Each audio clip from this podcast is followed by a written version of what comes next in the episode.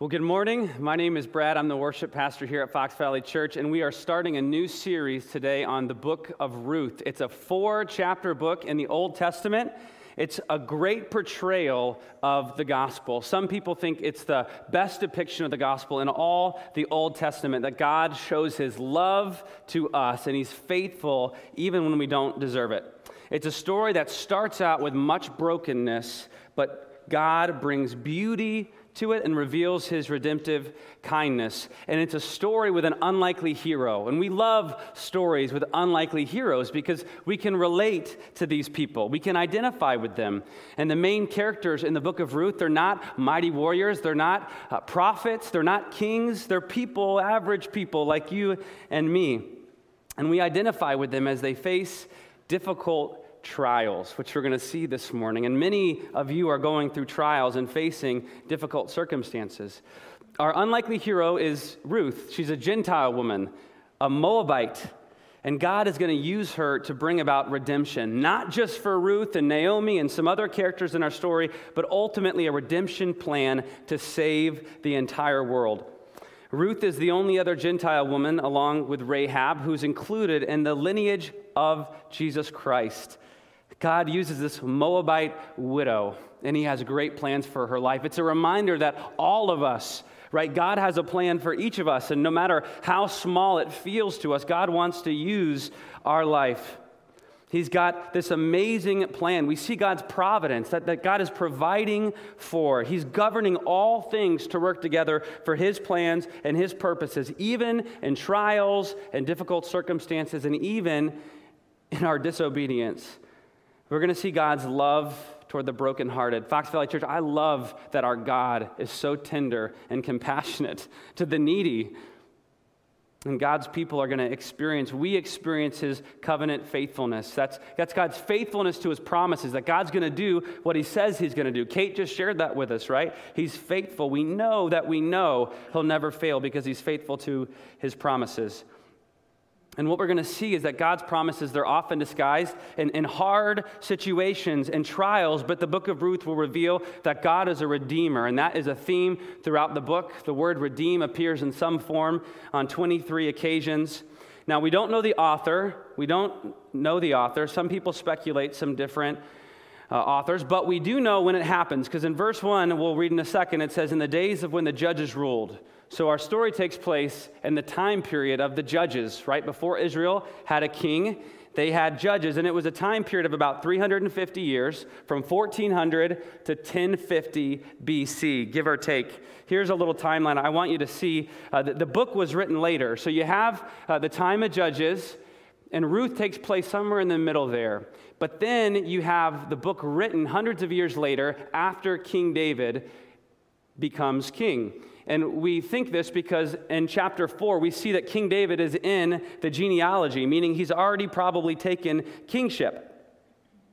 But let's talk about Judges really quick. In fact, Genesis through Judges, we get similar themes. You, you read your Bible as a whole, and, and you see themes that come throughout. And, and one of the themes that we see is God's faithfulness, right? And then God's people go wayward. They worship false idols. They, they leave Him. And God, uh, in His discipline and His loving discipline, He brings them back.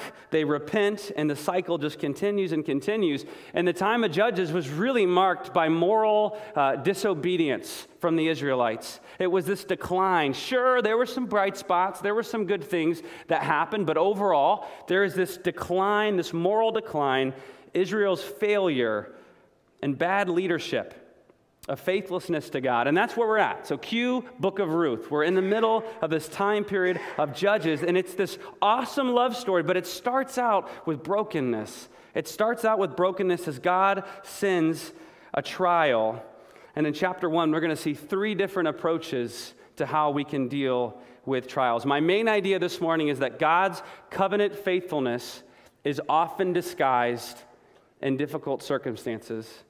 God's covenant faithfulness is often disguised in difficult circumstances. If you would turn to the book of Ruth, we're going to start at chapter 1. Our first value at Fox Valley Church is the preeminence of God's Word. And one of the way we honor uh, this completely true, authoritative book is we ask you to stand when we read. So if you're able to stand, would you stand with me? Chapter 1, starting with verse 1. In the days when the judges ruled there, there was a famine in the land, and a man of Bethlehem in Judah went to sojourn in the country of Moab, he and his wife and his two sons. The name of the man was Elimelech, and the name of his wife Naomi. The name of his two sons were Mahlon and Chilion. They were Ephrathites from Bethlehem in Judah. They went into the country of Moab and remained there. But Elimelech, the husband of Naomi, died, and she was left with her two sons. These took Moabite wives. The name of the one was Orpah, and the name of the other Ruth. They lived there about 10 years, and both Mahlon and Chilion died, so that the woman was left without her two sons and her husband. You can go ahead and be seated. We get all the bad news up front, right? There's no sugarcoating it. All the bad news up front. Tragedy strikes. But before we get into how this impacted our, our main character right now, which is Naomi, let's look a little bit at what's going on in our story. Verse 1 tells us that, uh, Beth, uh, that they were in Bethlehem. Does Bethlehem sound familiar? Who, who was born in Bethlehem? Jesus, right? Jesus was born in Bethlehem. It's, it's called the land of bread. That's what Bethlehem means. So there's a famine in the land of bread. This famine most likely represented God's discipline to Israel.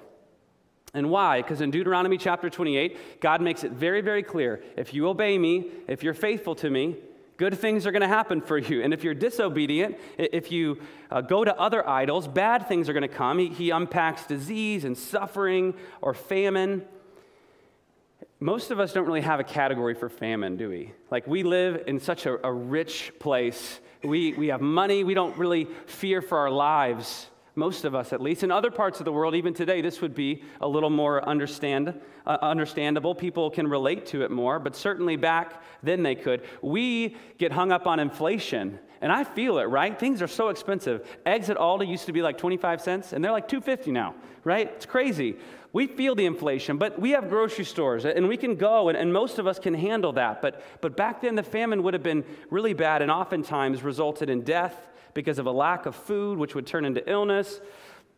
So Israel's most likely experiencing this famine because of disobedience. And we already unpacked that the book of Judges is this moral decline of Israel, so it makes sense. Let's unpack some of our characters. Elimelech means, My God is king.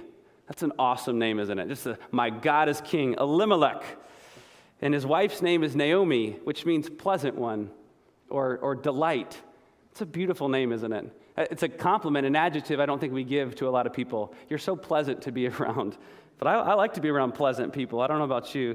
But what's interesting to me, and I found interesting as I was studying this, is when you get to the kids' names, it's like a total deep dive here. The kids' names, we have Mahlon. You see on the screen, Mahlon means sickness. How would you like your parents to name you sickness? right?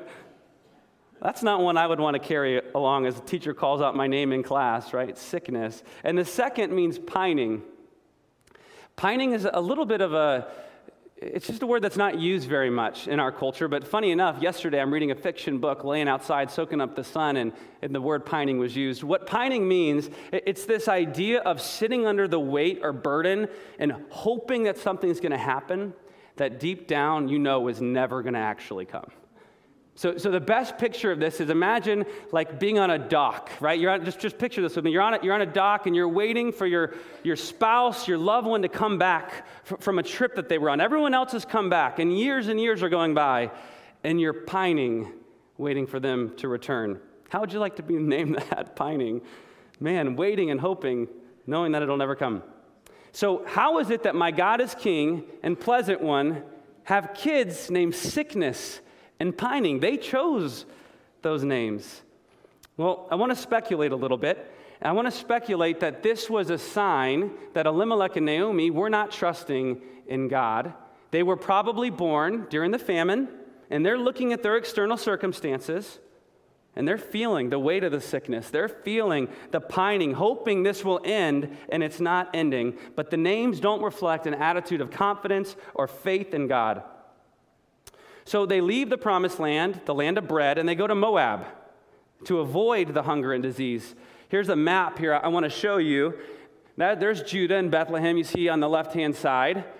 And there's a little star, which is Mount Nebo. Do you remember when God's people are 40 years in the wilderness and finally he brings them to the edge of the promised land, right? And he takes Moses up on the top of Mount Nebo and he says, Look at all this. See Jericho? See all these different places? You're going to conquer them, and my name is going to move forward. You're going to go into Canaan.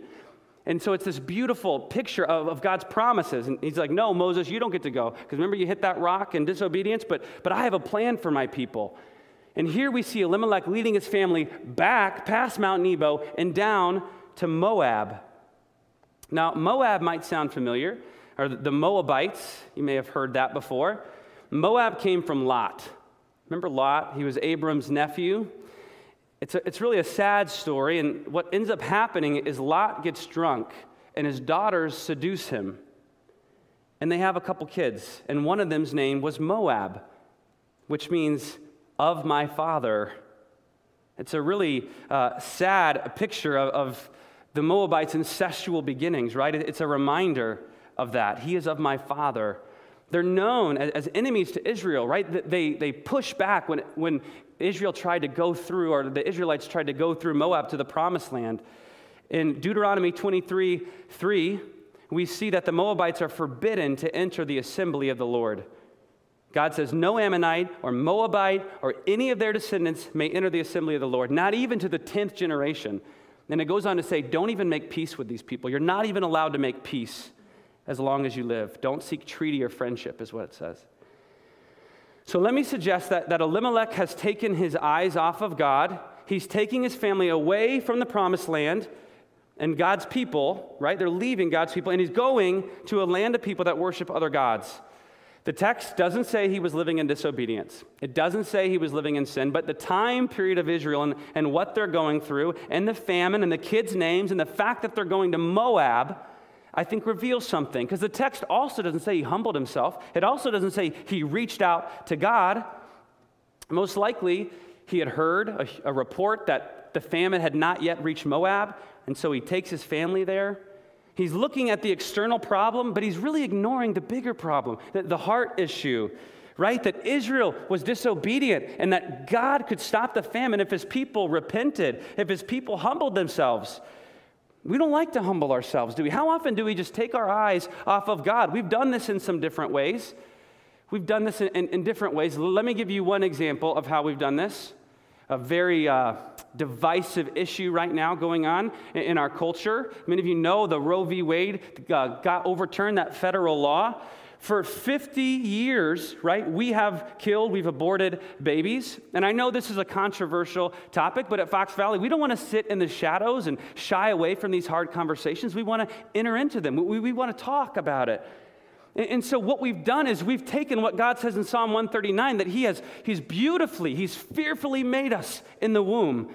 And we've disregarded it. We've trusted in culture, just like the Israelites, let me suggest, just like the Israelites. We've turned our eyes off of God and we've trusted what human reasoning says and what culture says. And, it, and it's devastating, but God hears the, the, the, prayers, right? I hope you're encouraged by that. God hears the prayers. God is faithful to his people. And at Fox Valley Church, we don't just want to pray about these things, that's so important, right? The Apostle Paul talks about in Ephesians 6, right? The, the, the battles we face, they're not flesh and blood, they're spiritual powers and authorities. We want to pray, we need to pray but we also want to step into the brokenness. And so we partner with TLC. Pastor Tom, he's on the board there, that many times these women have unplanned pregnancies, and we come alongside them and we help them and we give them tangible needs to say, you can do this, and spiritual needs are met. We also partner with Replanted. It's a support group for foster and adoptive parents, people in our church who are saying, This is a great picture of the gospel. Let me bring you into my home. You're not related to me but I have a place prepared for you in my house. And, and, I want to bring you in. And families are doing that. So when these people can't take care of their kids, the church steps in and says, I'll take care of your kids and I'll bring them into a godly household. We want to be involved. We want to take action, not just sit on the sidelines. So if you're someone who just kind of sits there on your couch and complains, either way, get involved. Find a way to get engaged in justice ministries. It's so important. We have all kind of opportunities at Fox Valley Church. We've turned from God as, as individuals. We, we do this. We have, we have problems or, or situations arise, and we trust in worldly wisdom and politicians and influencers or celebrities rather than just pray. We ignore the bigger issue. It, it's our heart. Oswald Chambers says this The majority of us begin with the bigger problems outside and forget the one inside. If you can, take your finger, just point to your heart right here. This is, this is our issue. Now we're given this great promise, though, that God's going to take our heart of flesh and give, or take our heart of stone and give us a heart of flesh. It's a beautiful promise that God makes clear that we know it's not because of anything you've done, but I'm going to do this because I'm faithful. We need to examine our hearts. Can you relate to Elimelech's trial? Right? Elimelech is in this trial where there's no provision for his family. So maybe you have lost a job, and maybe you're in a place where you are not where God wants you. You've landed here, and it's like, what do I do? You've taken your eyes off of God. I want to encourage you to repent, to cry out to God, because my first point this morning that we learned from Elimelech is when we don't look to God, we will be sick and pining. When we don't look to God, we will be sick and pining. Maybe not physically, although they were, but, but maybe it's spiritually or emotionally.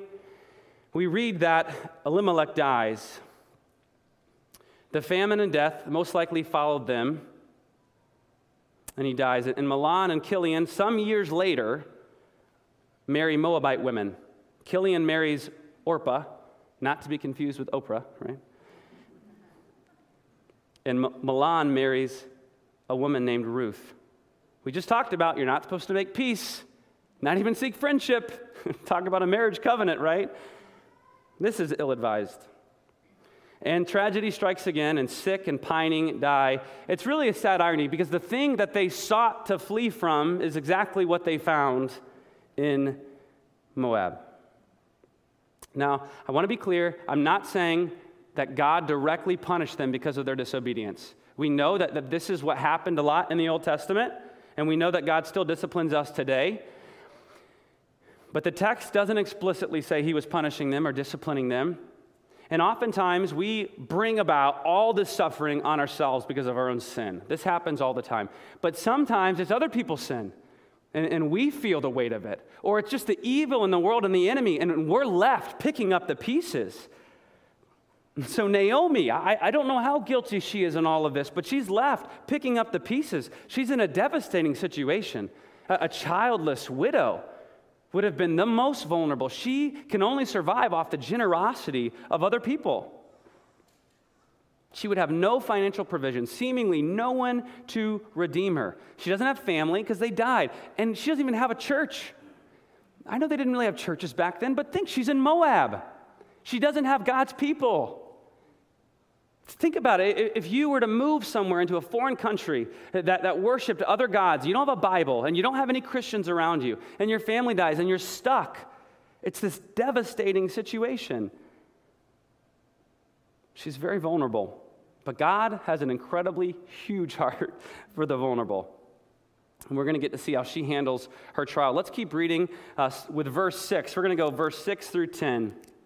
Then she arose with her daughters in law to return from the country of Moab, for she had heard in the fields of Moab that the Lord had visited his people and given them food.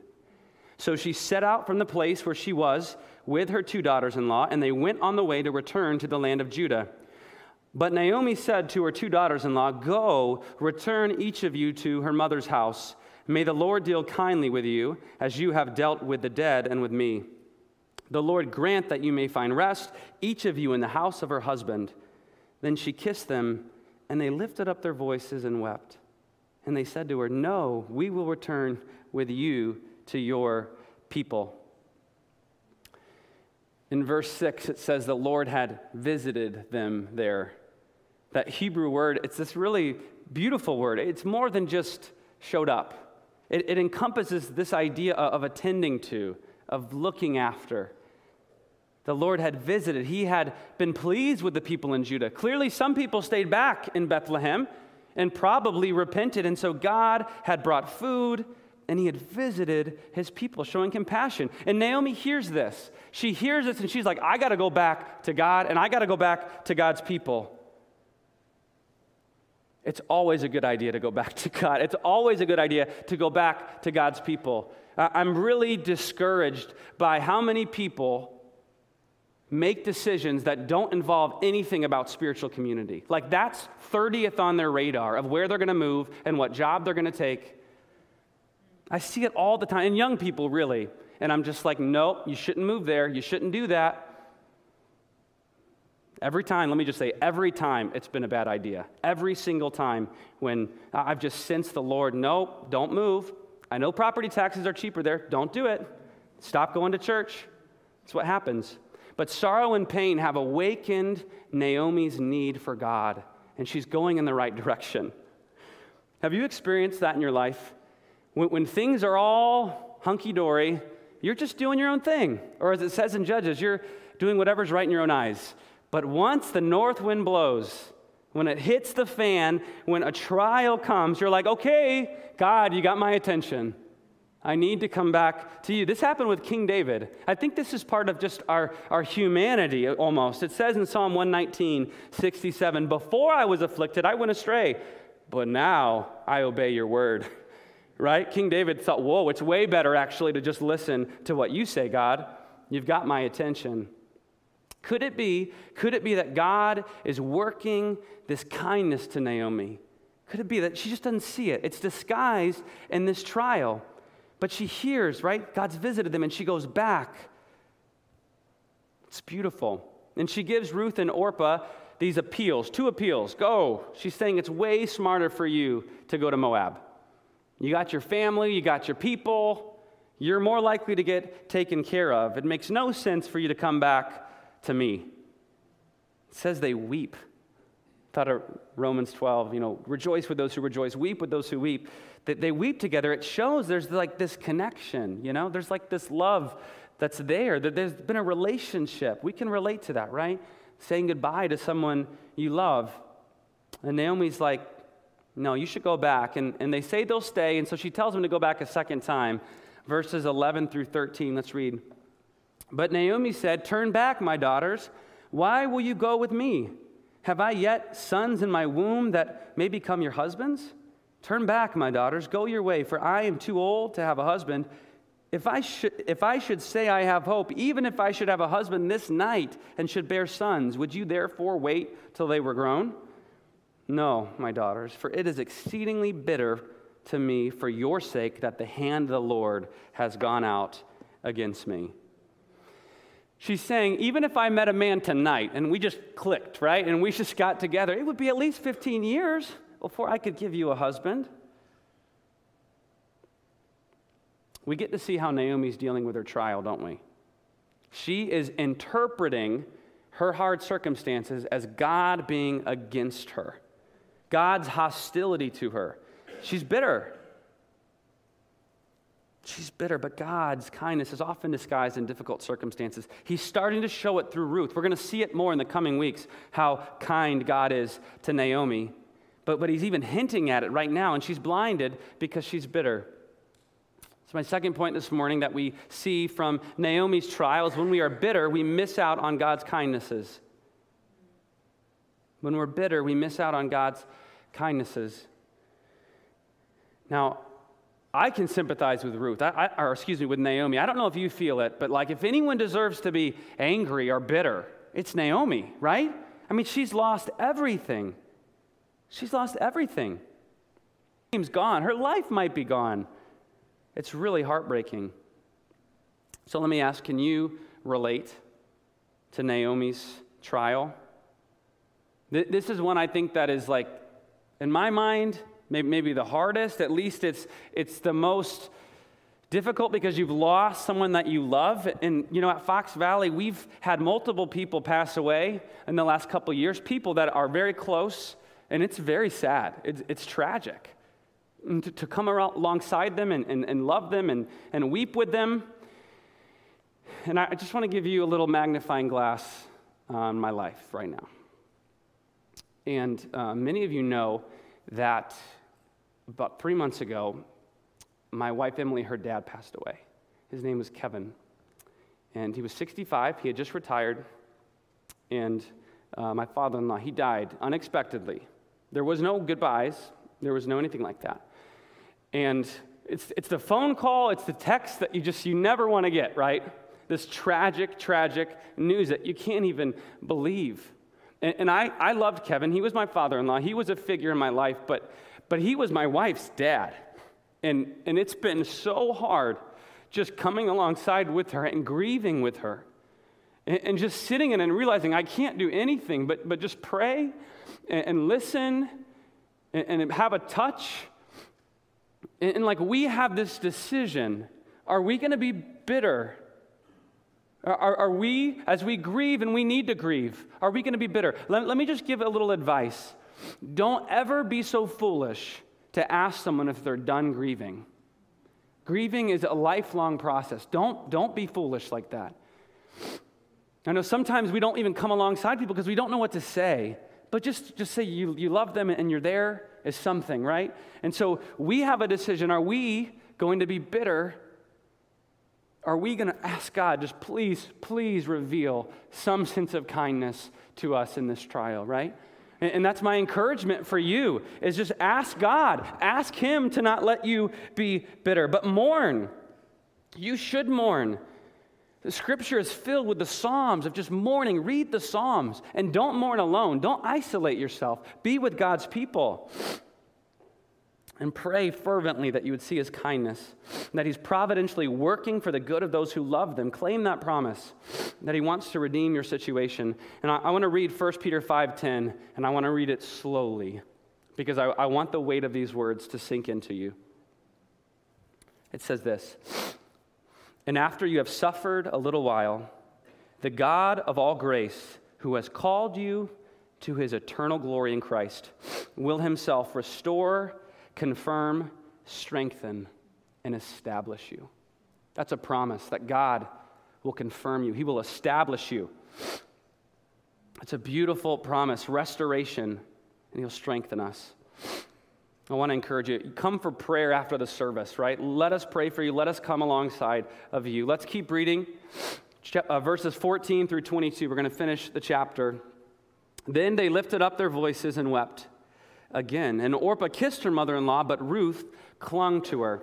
And she said, See, your sister in law has gone back to her people and to her gods. Return after your sister in law. But Ruth said, Do not urge me to leave you or to return from following you. For where you go, I will go, and where you lodge, I will lodge. Your people shall be my people, and your God my God. Where you die, I will die, and there I will be buried. May the Lord do so to me, and more also, if anything but death parts me from you. And when Naomi saw that she was determined to go with her, she said no more. So the two of them went on until they came to Bethlehem. And when they came to Bethlehem, the whole town was stirred because of them. And the women said, Is this Naomi? Remember, about 10 years have gone by, maybe aged a lot more than 10 years. She said to them, Do not call me Naomi, call me Mara, for the Almighty has dealt very bitterly with me. I went away full, and the Lord has brought me back empty. Why call me Naomi? When the Lord has testified against me, and the Almighty has brought calamity upon me. So Naomi returned, and Ruth the Moabite, her daughter in law, with her, who returned from the country of Moab, and they came to Bethlehem at the beginning of the barley harvest. Orpah backs out. She's like, I'm good. And, and, and, we don't know if she was just caught up in her emotions and feelings. I'll go with you, but she really wanted the out. Or maybe she weighed the cost. Oh, that's way too much of a sacrifice to go to Judah. I'm good. So she backs out. Interesting, she becomes Goliath's mom. Remember that big guy? Really tall guy? That's Orpah becomes Goliath's mom. But Ruth clings to Naomi. Ruth becomes the great grandma of David. It's interesting how that unpacks, right? David and Goliath will meet. Ruth clings to Naomi. It's a beautiful word, clings. Hold fast to is, is another way that it's said in Scripture. In Genesis 2, it's a man will leave his mother and father, and he will hold fast to his wife. It's this act of utter commitment. A little convicting, right? That I'm supposed to demonstrate this love to my wife all the time. Cling. It's so beautiful. Reminder that God clings to us. She's saying, I'll go where you go, I'll sleep where you sleep, I'll inherit your people and your God, and I'll even throw a curse on top of it if I ever don't. That's commitment. That's commitment. God's doing this work on Ruth's heart to dedicate her life to the plans and purposes of God. The best life on this side of eternity. We call it fully surrendered. I'm all in. What do you got for me? That's what Ruth's saying. I mean, she would have been grieving too, right? She lost her husband. Yet she's choosing and allowing to God to work through this trial and surrendering to Him. She's using it as an opportunity to experience a deep mercy and grace as God's redemption plan starts to unfold. But Naomi, she's still very discouraged, right? Very discouraged. She changes her name from pleasant to bitter. She renames herself because surely God's against her, right? She doesn't see that her trouble is going to be God's way of providing love and kindness Ruth is right there, this beautiful, beautiful woman that we're going to learn so much from. And she follows Naomi back to Bethlehem on foot just to get back where Naomi started. You see God's providence here, right? I don't think God ever wanted them to leave Bethlehem. And what happens is she goes, like we do, kicking and screaming, just to end up back at the place that God has for us, right? And God's providence, He picks up Ruth on the way. Jump in the van, jump in the truck. Come on, this is what I'm going to do. They're going to experience so much grace, so much goodness of God. And that's the point we have from Ruth and her trial. When we trust in God, we experience new mercy and grace. When we trust in God, we experience new mercy and grace. Can you relate to Ruth's trial? Maybe God's calling you to do something that sounds a little scary. Leave your comfort, leave your home, leave your job or career. He wants you to experience His mercy and His grace in a deep, deep way. But you need the body to come alongside you too with these decisions. So come forward for prayer. Again, come forward for prayer. Let us pray for you. Let us come around you. The people in your life group, ask them for insight. Well, why don't we ask people more often? Is this wise? Get godly counsel. Or maybe, maybe you have a past like Ruth, and that's how you can relate to her. You have this Moabite past, this sinful history in your family, a trajectory that's against God. Maybe it's your own personal sin that you, you just can't imagine that you've done these things. This story should be so encouraging to you because it, it shows us that no one is too far gone to be saved and to be used in mighty ways. But it starts with surrendering to God. If you've never committed your life to Jesus, it says in John 3:16 that God so loved the world that he gave his one and only son that whoever believes in him shall not perish but have everlasting life. God sent Jesus to pay the price that we should have paid on the cross, our sin. He became sin, who knew no sin, so that we could become righteous to God. It's a, it's a beautiful picture, and if you just confess that to God, if you haven't done that, you need to do it today. You need to do it now. Confess that you need a Savior, that Jesus died on the cross to pay that penalty, and you'll have everlasting life. The people you've lost, if they've trusted in Christ, you'll be with them again one day. That's hope. Let me ask to close this morning how are you going to face your trial? Just to kind of sum it up, are you going to trust in human efforts like Elimelech and experience the consequences of not trusting in God? Are you going to become bitter like Naomi and miss out on God's kindness? Or use as an opportunity like Ruth to experience God's new mercy and his new grace in your life?